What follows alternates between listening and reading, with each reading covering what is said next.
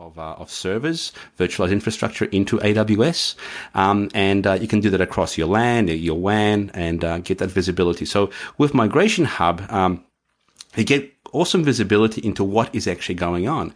Now, as you do your migrations, and doesn't matter which region you're moving your infrastructure into, uh, all of this stuff goes into the uh, migration hub, which is located in US West in Oregon. Um, so whether you're moving to US East, into Sydney, Singapore, or, or the UK, uh, all that visibility is there for you in a single pane of glass, which is fantastic. Now, there's no charge for the service, but you will actually be charged for the uh, resources that you actually consume, predominantly things like EC2 and EBS.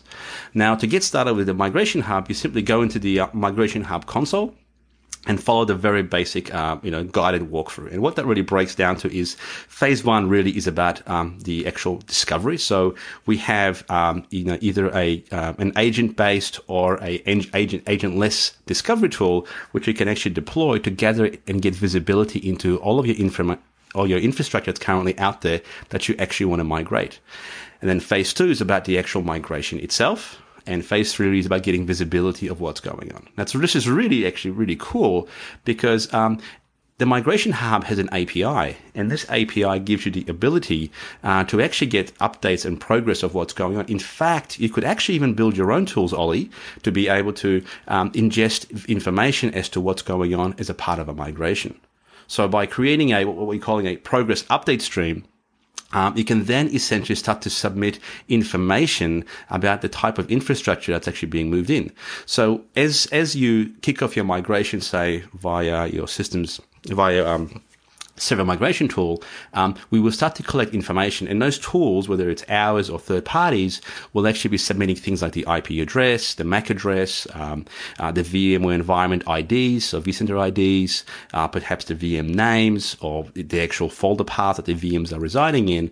And what the service will do is actually figure out which of the virtual machines is being ingested which is really cool uh, because it automatically figures out which server is being moved into the cloud. Uh, in fact, you can also do it manually if you really wanted to. But once that's actually being sucked in, you can then get visibility about the actual progress. So doing a, an ingestion of a virtual machine is one thing, but also knowing its actual update is also very important. So it's actually very, very cool. So it's a great service, all that's been added to the portfolio. Uh, and if you happen to be a partner, you can actually um, develop uh, your applications and enable them for the migration hub. So um, if you want to participate in the AWS Service Delivery Program as an APN partner, so the Amazon Partner Network partner, uh, you can actually contact us and we'll give you all the mechanisms and assistance uh, to enable your tools even further. But there's a lot of information out there already in the doco uh, online. So Ollie, super excited about the new service. But if that was the first service, what's the second service? Because I know you're also very excited about um, a brand new service that's around some Amazon security. So do you want to tell us about Macie?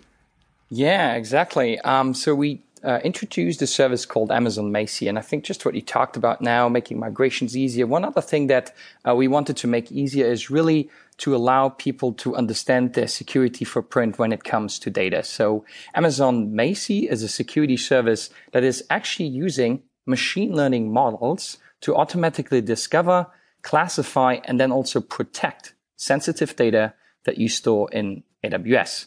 So what does that mean? It recognizes sensitive data, uh, such as, for example, PII data, personally identifiable information, or let's say intellectual property. And it will then provide you with a dashboard and alerts that gives you visibility in how your data is being accessed and how your data is being moved.